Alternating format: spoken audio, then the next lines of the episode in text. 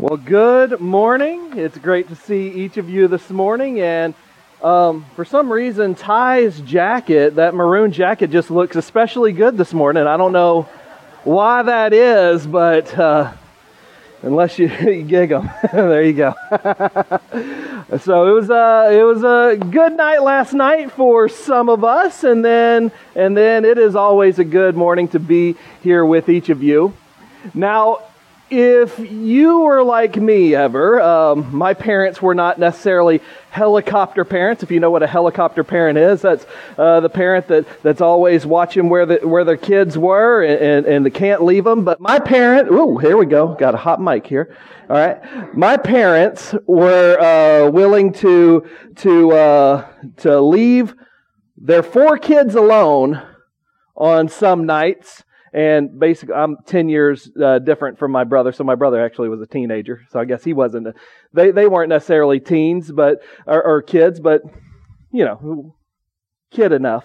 But they left all four of us alone on Friday nights every now and again to go and play dominoes. They had a big group of, uh, of folks from our church down in Houston, and they would play Texas 42 with them. And so if you're a 42 player, you can say, yeah, that, that's, I'll leave the kids alone for, for that. But when the kids are alone, uh, you know, goofy things happen. Kids will go and they'll start, uh, looking at things like that. That probably is someone like me with, except I had a lot more blonde hair. Um, but going into the refrigerator, getting stuff. Here we go. How we get, where's, there you go. what better way to have kids alone? There you go, up here with me. Nice. so we we would we would uh, do do whatever kids would do. We had a staircase at my house and we would grab the pillows and we would slide down the stairs on the, on these pillows or sleeping bags or whatever, having lots of fun. But my parents, to try to make sure that we wouldn't get into too much trouble, they gave us chores while, while we were while they were gone. And uh, there were six of us in the house so one of the biggest chores and probably the main chore was to fold laundry.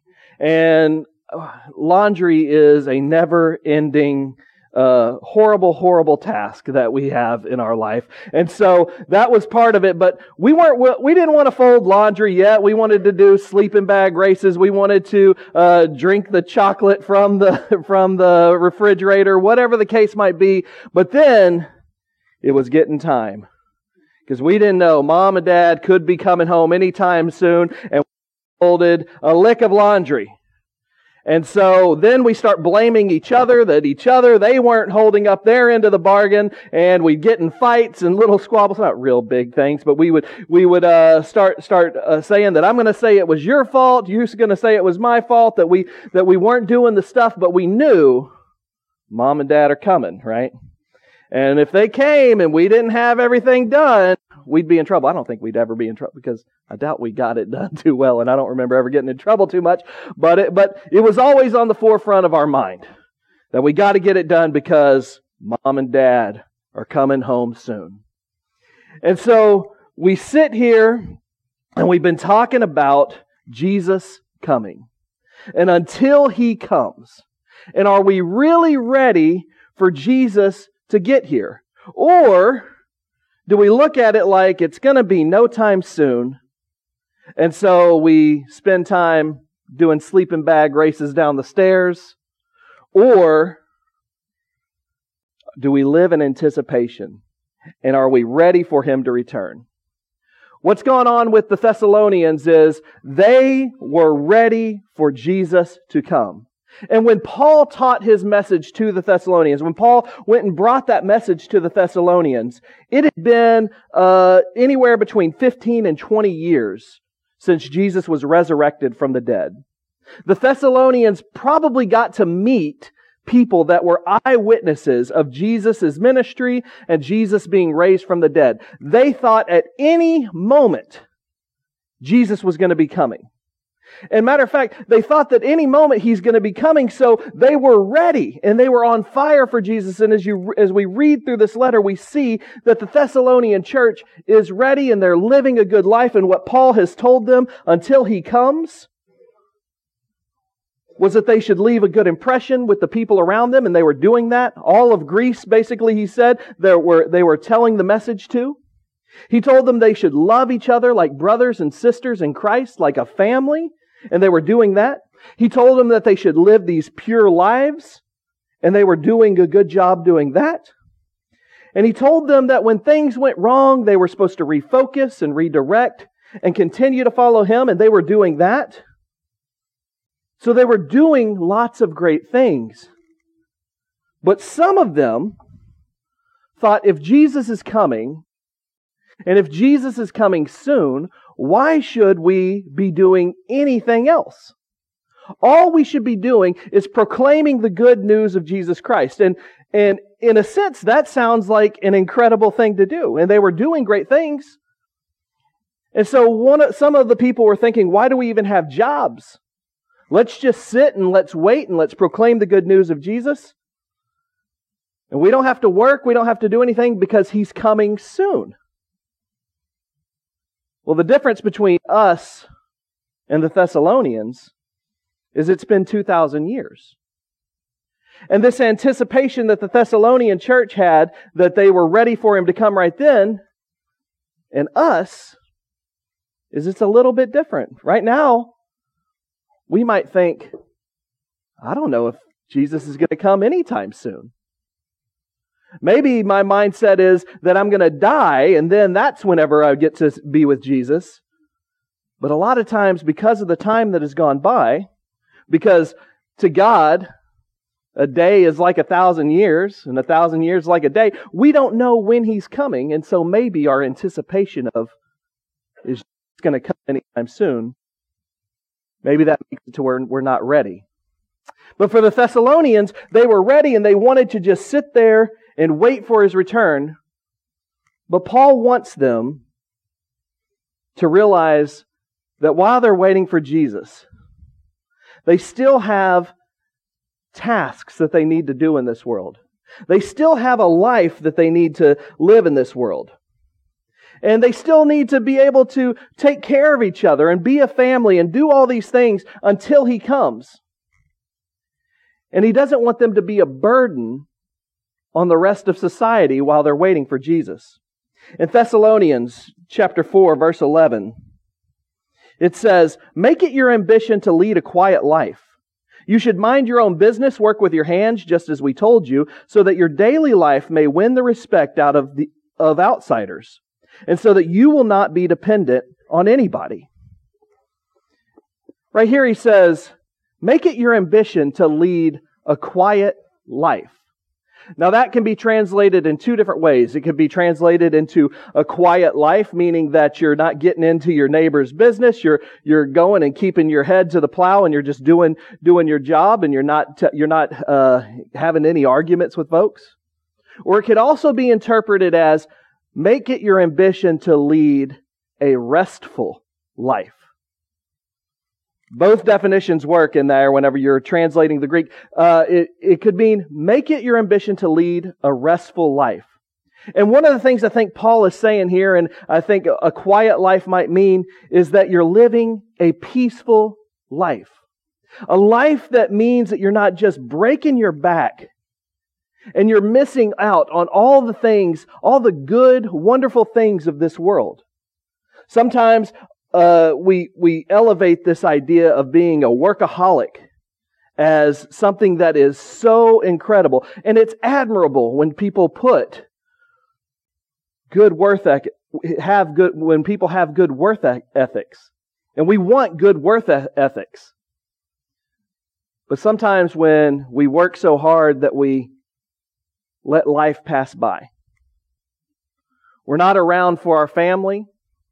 We're not around for our church. We're not able to fit anything else in because we are living such a busy life. I don't think that's what God wants from us. I think God has given us this life and He's given us this life to sit and enjoy and experience and have a good time, have an abundant life while we're here. Matter of fact, when Paul's talking about life here on earth, Sometimes what we what we do is we we might get we might think that uh, that life is all about living until we die so we can go to heaven. But there's a whole lot more that's happening here on this earth. And if we just live until we get to heaven, and that's all we're thinking about that, that, that, that matters in life, then we might have missed the whole point. Obviously, that's the, that's the pinnacle. That's where we want to go. But we have some incredible things to do while we're here. And so Paul says in Philippians chapter 1 verse 21, he says, For me, living means living for Christ, and dying is even better. And then down to 25, it says, Knowing this, I am convinced that I will remain alive so that I can continue to help all of you grow and experience the joy of your faith. So Paul is, is, is saying, to me, to live is Christ, to die is gain. So even if I die, it's going to be so much better. It's a, it's a better thing when I go on to heaven. But to live, we get to live with Christ in us. Meaning we get to have that love for our brothers and sisters in Christ. We get to have that love of family. We get to have that joy of life. And it's an absolutely beautiful thing that we have down here on this earth. Now, we've got bumps and we've got bruises and we've got things that are, we're going to struggle with. But we're going to go to perfection. And all these relationships that we make while we're here on this earth, all these experiences that we have, we get to grow and we get to see the comparison and contrast of a life of perfection and the joy that we had while we're down here. And sometimes I think about life and I think about, uh, about if, if we're just going to a destination, if we just miss out on all the wonderful experiences that God has made for us here. It's a lot like uh, the time that my family, we went on a cruise and this was uh, Sydney uh, and Dane's first cruise to go with with our family, and and our folks took our whole family up, and we went to uh, Alaska. It was it was a, an incredible cruise. It was uh, very nice of my folks to to to take the family to that. And Sydney, as she got on the boat, she and we're sitting in the in our cabin. She says, "All right, so when does vacation begin?" I said, "Well, this it is. I mean, we are we have we have gotten here." She said, "No, no, no. Where are we going? I said, Well, we're going to certain places and that's going to be fun, but this is the vacation. This is part of it. And she said, I'm just ready to get there. and sometimes we're, we could live like that. We're just ready to get there. We're, we're missing all the wonderful buffets and all the fun things that, that are happening on the boat. But we're supposed to, part of a cruise is you're supposed to enjoy the whole experience and you also enjoy where you're going. And where you're going is going to be the pinnacle, is going to be the awesome thing. But in life, we're supposed to enjoy this life. It's not always going to be perfect. The seas are going to be rocky sometimes. But we're supposed to enjoy this life. And the Thessalonians uh, were, were needing to know that they were to enjoy the life, but eventually wait for God. And he didn't say just leave a peaceful life and don't do anything, because if they did that, they're going to be a burden on their friends. They're going to be a burden on their family. They're going to be a burden on their church. They're going to be a burden on their government. And so he says, work with your hands. Mind your own business, live a peaceful life, mind your own business, and work with your hands. So, yes, you are supposed to work. You're not supposed to be a burden on your family. You're not supposed to be a burden on your, on your friends. You're not supposed to be a burden on your government. You're supposed to be a good citizen. You're supposed to work. Don't work so much that you miss everything, but make sure you work. You take care of what needs to be taken care of. Where the Thessalonians were nervous, though, was what happens if they died. And does God, when He returns, when Jesus Christ returns, is He going to take the dead with Him? Or the dead lost forever? And to understand what's going on in the Thessalonians' mind, you got to understand Greek culture, and most of us uh, probably did Greek mythology, right? Whenever, whenever uh, y'all were going through school, and maybe you've heard some of these stories, the, the, this Greek mythology. Well, we call it mythology, but then they believed these things. They believed in these false gods. And so their mindset, believes in these false gods. And the problem with these false gods that they believed in was they were pretty cruel gods. The stories that they would hear, that they would hear were pretty cruel. And matter of fact, the afterlife was nothing that you'd really want to experience. Based on what Greek mythology was, or what the Greeks at that time believed, they believed that when you died, the god Hermes would take your body and he would basically erase all your memories of this earth. And then you would come to a fork in the road and you would meet with these three judges. And these judges would judge you based on if you offended the gods or not. This is what they grew up believing. And the gods were not very forgiving. And if you offended the gods, they would send you away to some sort of cruel punishment. If you remember any of Greek mythology, the punishments that they would send, uh, two of them, them, that made that made sense were that, that were that were that were memorable to me. Were the story of a man named Sisyphus who tried to trick the gods and he became immortal.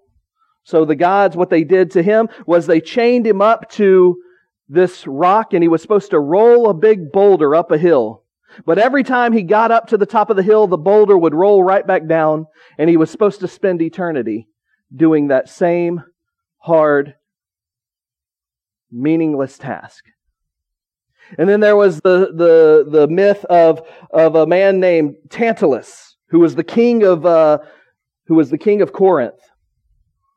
I think I got that background. Sisyphus was the king of Corinth. Tantalus was another guy. And one of the things that Tantalus did was he tried to trick the gods at a banquet. And what happened was they got upset with him. And so he spent the rest of his eternity hungry and thirsty, but he was chained in the water to his neck. And when he'd go down to get a drink, the water would go down so he could never quench his thirst. And there was fruit hanging on trees. And when he reach out to the trees, the wind would blow the fruit away from his hands and he'd spend all of eternity thirsting and hungering, but never being able to fulfill that. Now we know these as myths, but the Greeks at the time, they, their view of the afterlife, of the underworld, was nothing to be excited about. At best, you would have gone and you would have sat at a, at a, on a hill and you got to, to, to experience life where the sun never set but you don't remember anything that happened in this world. It was a scary thing for them. And death is very scary for all of us. We might not have that same mindset of this Greek mythology, but death is scary because there's so much unknown. And what Paul tries to do with this part of the letter, he tries to tell the Thessalonians and for us now, that death is nothing that we need to be scared of. Death is going to be a part of, of our life here on this earth, but is nothing we need to be scared of. In Thessalonians chapter 4 verse 13 it says, Brothers and sisters, we do not want you to be uninformed about those who sleep in death, so that you do not grieve like the rest of mankind who have no hope. What he's saying right here is, we don't want you to be uninformed. We want you to know about what's about what's going to happen to you and what's going to happen to us while we wait for Jesus to return. And what does he call death? What does he say for those who are in Christ that pass away? He equates it with sleeping, right? He equates it with something as as uh, as peaceful and wonderful as sleep. I know when I was a little kid, I probably didn't like to go to sleep, but now I like it a whole lot more, right? And what's so great about sleep? Sleep means that you get rested and you wake up and you're renewed and refreshed and ready to face another day. All of us woke up this morning and we woke up and we're ready for another day. Hopefully you woke up refreshed. You woke up renewed. You had a good night's sleep. And that's what I think Paul is making sure we understand that those who have passed on, it's nothing to be scared of. They're basically asleep. Now, all of mankind, the people, all, especially the, the culture around them, the Greeks, they thought that, that there was no hope after they died. No hope at all. They were going to go t- be taken to the underworld, and it was scary. And what Paul wants them to understand is we don't have to grieve like those with no hope. Do we grieve when we lose someone? Yes. That's, that's part of life because we're separated from them. And that's okay, but we don't have to grieve like those with no hope. And so those of us that have lost loved ones, and most of us probably have lost someone, those that, of us that have, have lost someone that was in Christ, there's hope. There's hope. And it's basically that they're asleep, something peaceful, something gentle. And so we're going to look at what that looks like to be asleep in Christ. In verse 14 it says, For we believe that Jesus died and rose again, and so we believe that God will bring with Jesus those who have fallen asleep in him. Now Jesus experienced death. And he experienced the, the penalty of sin and death. When it talks about Jesus dying, it doesn't say that he fell asleep. It says that he died. And if you read some things from, from Peter, it talks about him going into, into uh, Hades and, and it just, it's strange. We don't really know what exactly happened with Jesus, but he experienced the pain of death, the separation of God. But our Almighty God resurrected him from the dead, and he lives. And because he took on that death, all we have to take on is sleep. Is to be asleep. And where are those that are asleep?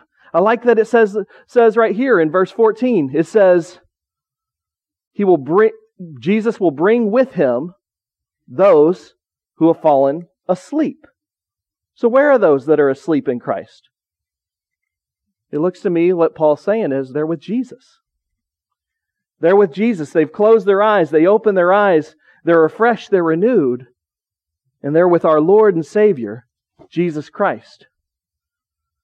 And how wonderful is that, and how special is that? And, and the writer of Hebrews talks a little bit more about those that have gone on before us. And he tells us a little bit about them when he talks about the heroes of faith and all of those that have gone on before us. And in Hebrews chapter 11, verse 39, it says, These were all commended for their faith, yet none of them received what had been promised. Since God had planned something better for us, so that only together with us they would be made perfect. So they're with Jesus, it looks like, but they haven't received their full promise. Why? Because they're waiting for us to join them. I love how it says that. So that to, only together with us they will be made perfect. And there will be a time when those that are asleep in Christ will be met up with us in this world right now if Jesus comes or if we're asleep and, and, and we'll meet up with those that, that are, that are alive and when he returns and we will all be made perfect together. And so, if we're going to be made perfect together, what it says for us that are on this earth, it says, therefore, since we are surrounded by a, such a great cloud of witnesses, let's throw off everything that hinders us and the sin that easily entangles us, and let us run with perseverance the race marked out for us. And so I love this image that we have those that have gone on before us, and they're with Jesus. And they're cheering us on, and they're encouraging us and they're waiting to be joined with us when Jesus comes again. Isn't that an encouraging thought that those that we love are safe? And they're living this peaceful life and they're, they're, they're watching with Jesus and they're, they're witnesses of all the wonderful things Christ has done and together we'll be made perfect. In verse 15, it says, according to the Lord's word, we tell you that we who are still alive, who are left until the coming of the Lord, will certainly not precede those who have fallen asleep. For the Lord himself will come down from heaven with a loud command, with the voice of the archangel, with the trumpet call of God, and the dead in Christ will rise first. One of the things that we see here is when Christ returns, there's going to be no missing it. He lists three different ways that, that, that we're to we're gonna hear it. It says, a loud command will come from heaven. The voice of the archangel will shout out. And the trumpet call of the Lord, the trumpet call of God, will sound. There will be no missing it. There's there's uh, there's thoughts that, that that people are left behind and and uh, someone will not know what happened. But it doesn't sound like that whenever we read this. It sounds like everyone will be able to see when God comes, when Christ returns. We'll all know it. We'll see it. We'll hear it. It'll be a wonderful thing. I remember this past summer there was a meteor that uh, that that that went down somewhere over Texas. And I remember looking on Facebook and people all over the state were talking about, did you see that in the sky?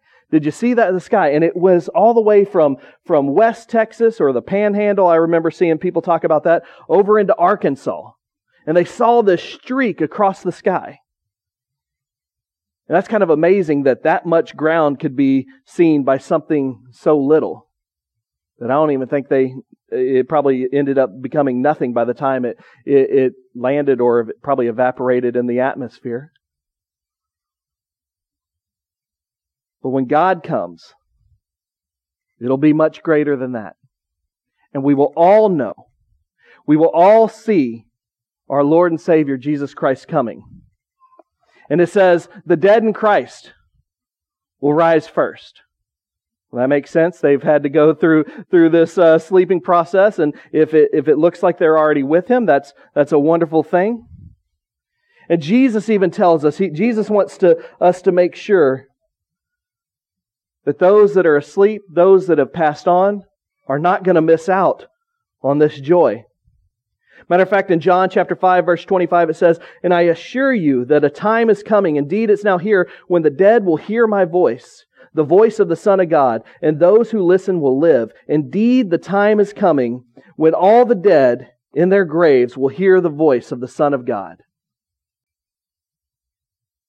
All of God's children will be able to hear him. No one will be left behind that's put their faith and put their trust in the Lord, their Lord and Savior, Jesus Christ. And so it says in verse 17, after that, we who are still alive and left will be caught up together with them in the clouds and meet the Lord in the air.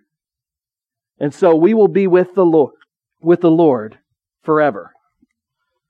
Can you imagine this image of we're going to be taken up into the sky. We're going to go up into the clouds and who will we meet? We'll meet all of those all of our loved ones.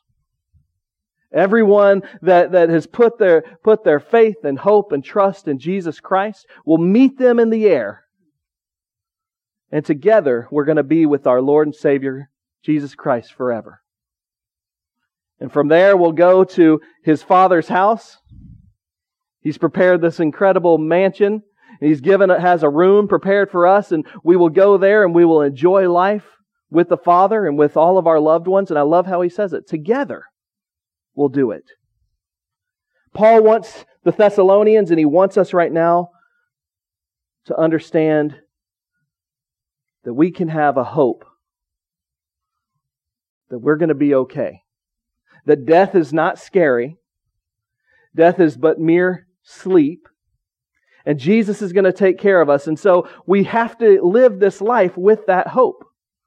Peter says it in 1 Peter chapter 1 verse 13, therefore with minds that are alert and fully sober, set your hope on the grace to be brought to you when Jesus Christ is revealed at his coming.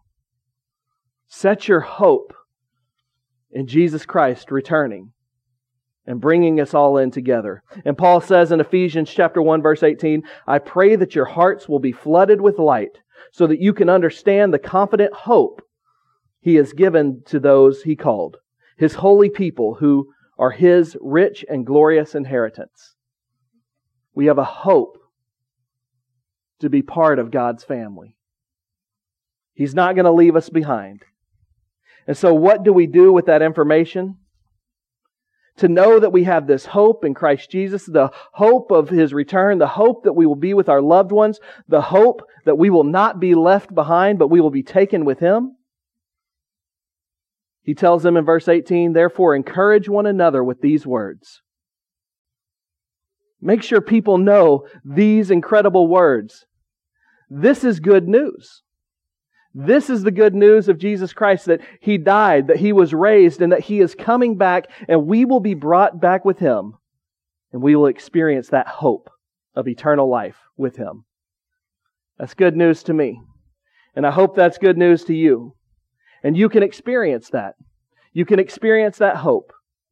You just need to put your faith, your hope, and your trust in Jesus Christ. You need to be baptized into His death so that you can be raised in His resurrection. And you will never miss out on that wonderful hope when Jesus returns. What a glorious day that will be. If you want to be baptized or if you have any other prayers of the church, please come while we stand and sing.